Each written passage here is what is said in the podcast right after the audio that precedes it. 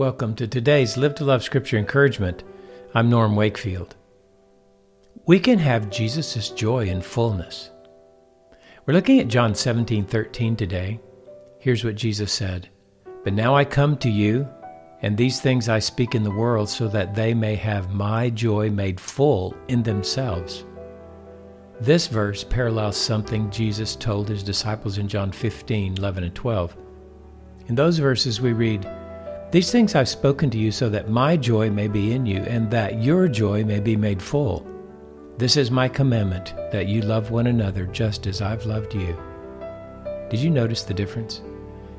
In John 15 11, Jesus spoke the things he spoke to them so that Jesus' joy would be in them and their joy would be made full. In this verse, he spoke them so that his joy would be made full in them. When we put them together, both being true, we learn that the words the Father gave to Jesus to give to them were spoken so both Jesus's and his followers' joy would be made full in them. Here's the reasoning we can be encouraged by. We were created to enjoy God forever. When we enjoy God, He enjoys us. He has told us what He enjoys to the fullest, namely, Jesus the Son, loving through those who are His own. So let us be encouraged by this. We contribute to and participate in God's joy and glory as we let Him enjoy us, as we enjoy Him by living to love with Jesus.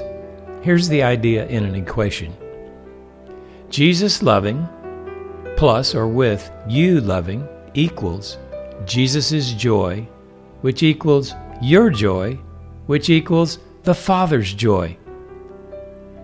Here's another equation.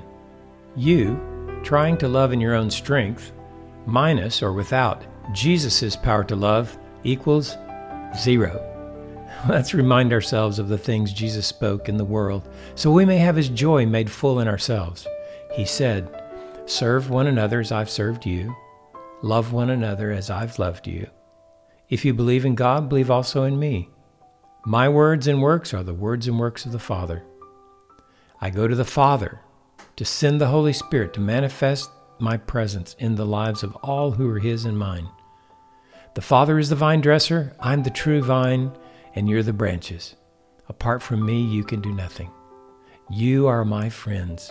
You can ask for anything you need to believe and love in my name directly from the Father, and I will do it. In this world, you'll have tribulation, but I have made a place for you in myself where you have peace.